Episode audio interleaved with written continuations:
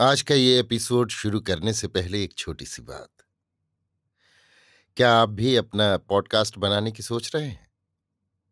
तो anchor try कीजिए। ये पॉडकास्ट बनाने का सबसे आसान तरीका है। नंबर एक, ये फ्री है। नंबर दो, इसमें कई सारे ऐसे टूल्स हैं जो आपको अपने फ़ोन और कंप्यूटर पर रिकॉर्ड और एडिट करने की फैसिलिटी देते हैं। नंबर तीन आप अपने पॉडकास्ट को डिस्ट्रीब्यूट भी कर सकते हैं, जिससे इसे स्पॉटिफाई और दूसरे प्लेटफॉर्म पर सुना जा सके। तो डाउनलोड कीजिए फ्री एंकर ऐप या विज़िट कीजिए एंकर डॉट एफ़ पर अपना पॉडकास्ट स्टार्ट करने के लिए। ये तो थी एक छोटी सी जानकारी, और अब शुरू करते हैं एपिसोड का सिलसिला। तो आज के एपिसोड में लीजिए सुनिए सूर्यकांत त्रिपाठी निराला के लिखे उपन्यास। अलका का भाग अठारह, मेरी यानी समीर गोस्वामी की आवाज़ में। वर्षा के घुंघराले काले काले दिगंत तक फैले हुए बाल धीमी धीमी हवा में लहरा रहे हैं। उसने सारे संसार को सुख के आलिंगन में बाँध लिया है। प्रसन्न मुख, जड़ और चेतन प्रतिक्षण प्रणय के सुख में तन्मय है। पक्षियों के सहस्त्रों स्वरभंग निस्तरंग शून्य सागर को शुद्ध कर कर उसी में तरंगाकार लीन हो रहे हैं। गुच्छों में खुली अधखुली किरणों की कलियों सी युवती तरुणी बालकाएँ जगह जगह हिंडोरों पर झूलती हुई।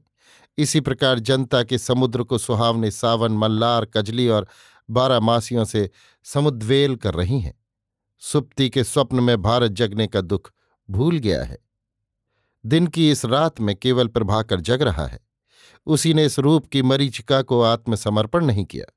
अपने कमरे में फ्रांस के विप्लव पर लिखी हुई एक पुस्तक चुपचाप बैठा हुआ पढ़ रहा है। संसार की जनसत्ता के विचार विवर्तनों पर दूर परिणाम तक बहता हुआ चला जाता है। इसी समय एक वाहक के हाथ एक पत्र मिला। वाहक की चपरास देखकर प्रभाकर समझ गया। पत्र अदालत के किसी हाकिम द्वारा भेजा हुआ है। वाहक अपनी किताब में दस्तखत करा, छाता लगाकर दूसरे पत्र जल्द जल्द पहुँचाने के उद्देश्य से चला गया। प्रभाकर ने चिट्ठी खोलकर देखी। सह डिप्टी कमिश्नर ज्ञान प्रकाश जी ने बुलाया है। घड़ी देखी, साढ़े चार का समय।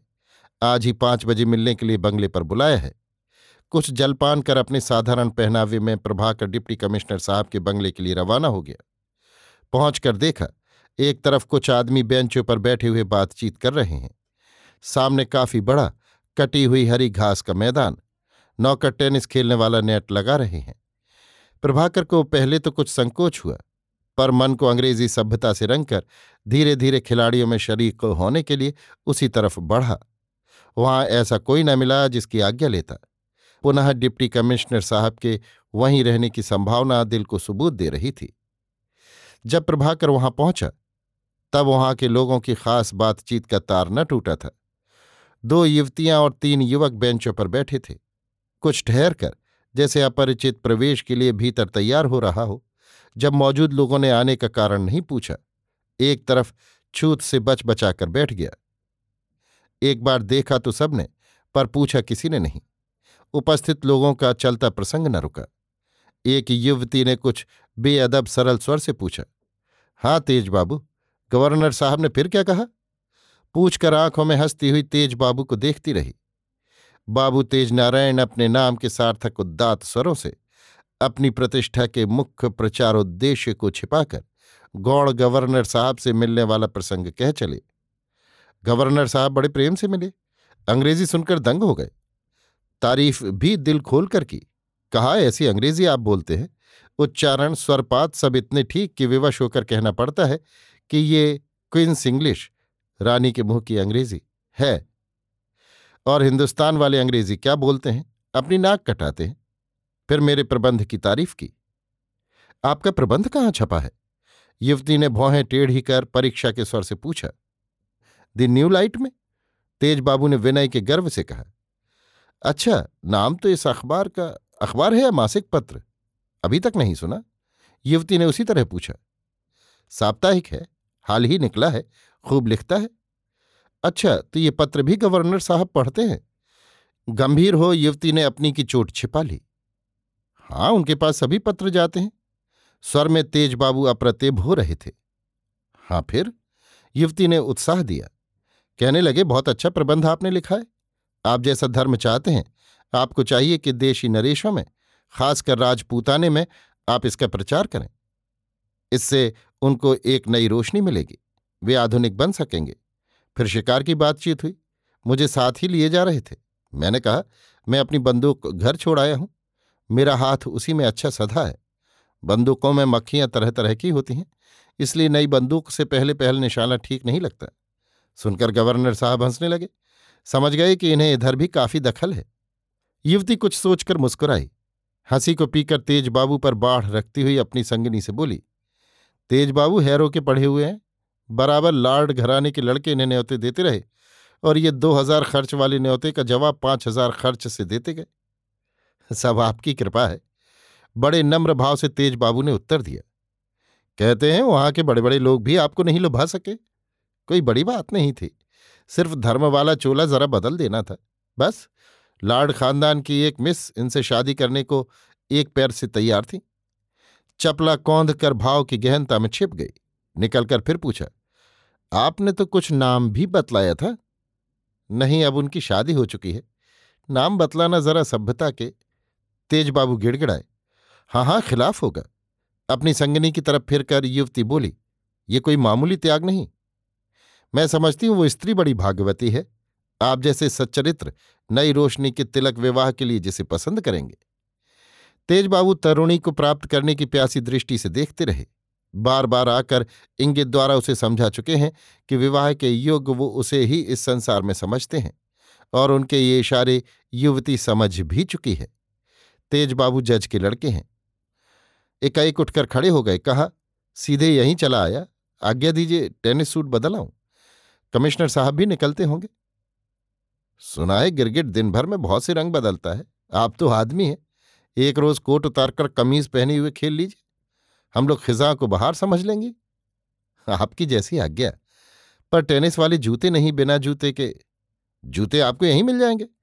युवती की तरुणी संगनी हँसी न रोक सकी। दूसरे सज्जन रामकुमार और राधा रमन भी मुस्कुरा दिए। रामकुमार मज़ाक को कायम रखने के विचार से बोले, आजकल तो नंगे पैर खेलने की सभ्यता है। तेज बाबू ने मस्तिष्क में विशेष ज़ोर दिया, पर उन्हें याद न आया। यूरोप में लोगों को नंगे पैर खेलते हुए कहाँ देखा है? पर युवती के सामने इतना यूरोप भ्रमण करके भी मामूली सी बात में अज्ञ बन जाना अपमानजनक है। सोचकर बोले, अभी ये प्रथा महिलाओं में ही कहीं कहीं प्रचलित हुई है। पर आप महिलाओं के पथ प्रदर्शक जो हैं, उस रोज आपने कहा था। युवती बोली, कहीं आपने व्याख्यान में कहा है, महिलाओं को मुक्त नभ के निस्सीम प्रांगण में रहना चाहिए। क्या आपका ये उद्देश्य है कि वे बेचारी कभी अपने घोंसले में लौटे ही नहीं? मुक्त नभ के निस्सीम प्रांगण में उड़ती ही रहे। तेज बाबू लज्जित हो गए। कहा, नहीं नहीं, मेरा ये मतलब नहीं। मैं केवल महिलाओं की मुक्ति चाहता हूँ और आजकल उन पर जो हृदयहीन अत्याचार हो रहे हैं, उनसे बचाने के लिए जगह जगह महिला मंदिरों की स्थापना की जाए। कहा था। हाँ हाँ मैं समझी। युवती गंभीर होकर बोली, गौशालाओं के तौर पर आप महिला मंदिर खुलवाना चाहते हैं। परंतु वहाँ की आमदनी की तरह मुमकिन यहाँ की रकम भी महिलाओं की सेवा से पहले माहिलों के खर्च में सर्फ हो। डिप्टी कमिश्नर साहब आ गए अलका तेजबाबू से बातें हो रही हैं, कहकर मन ही मन मुस्कुराते हुए दूसरी तरफ़ मुड़े। बैठे लोग खड़े हो गए। मुखातिब होते हुए देखकर प्रभाकर बढ़ा। अलका बैठी हुई प्रभाकर को एकटक देखती रही। कुछ खेल लें, फिर आपसे बातें करें। प्रभाकर कुछ न बोला। आत्मसम्मान के साथ सिर झुकाए हुए खड़ा रहा। डिप्टी साहब ने पूछा, आप तो टेनिस खेलते होंगे? पहले खेलता था, अब बहुत दिनों से छूट गया है खेलना। आप लोग खेलिए। प्रभाकर ने आत्मसम्मान से भरी भारी विनय से कहा। तेज बाबू इस नए युवक का खेल देखने के लिए उत्सुक हो उठे। उस मंडली में सबसे अच्छा वही खेलते थे। उन्हें स्वभाववत इच्छा हुई, इस युवक के विपक्ष में खेलकर इसे हराऊँगा तो अलका खुश होगी। अलका को वे मन से सर्वस्व अर्पण कर चुके हैं। बदले में उसका सर्वस्व चाहते हैं। अभी अविवाहित हैं। अलका की उनके साथ शादी होने में कमिश्नर साहब की भीतर भीतर इच्छा है, क्योंकि अलका सुखी रहेगी। अब अलका को वो रोज अपने यहाँ बुलाते हैं और कन्या के समान ही स्नेह करते हैं। तेज नारायण को कमिश्नर साहब के इस भाव का मौन अंत प्रेरणा द्वारा पता है। तेज बाबू के बुलाने पर कमिश्नर साहब ने भी ज़ोर दिया। प्रभाकर ने बहुत कहा कि बहुत दिनों से खेलने की आदत नहीं, कुछ बनना पड़ेगा। पर हराने की गरज से हाथ पकड़कर तेज बाबू बड़े आग्रह से खींचते हुए कहने लगे, चलिए सिर्फ़ दो गेम खेल लीजिए। लाचार हुए प्रभाकर अपने साधारण जूते उतारकर खेलने के लिए चला और और लोगों ने टेनिस खेलने वाले जूते पहनकर रैकेट ले लिए। एक तरफ़ कमिश्नर साहब और तेज बाबू हुए और दूसरी तरफ़ बाबू राम कुमार और प्रभाकर। खेल होने लगा। प्रभाकर बड़ा तेज खिलाड़ी निकला। अलका को प्रभाकर की सादगी और खेल बहुत पसंद आया। उसकी खिंची चितवन में प्रभाकर की प्रशंसा के शब्द लिखे थे। तेज बाबू ने बड़े कायदे दिखलाए, पर हारते ही रहे। ज्ञान प्रकाश जी को प्रभाकर से ज़रूरी काम था। पोशीदा बातचीत करनी थी। इसलिए कुछ देर बाद खेल समाप्त कर दिया। तेज बाबू झेप रहे थे। हार से बातचीत का तार कट चुका था।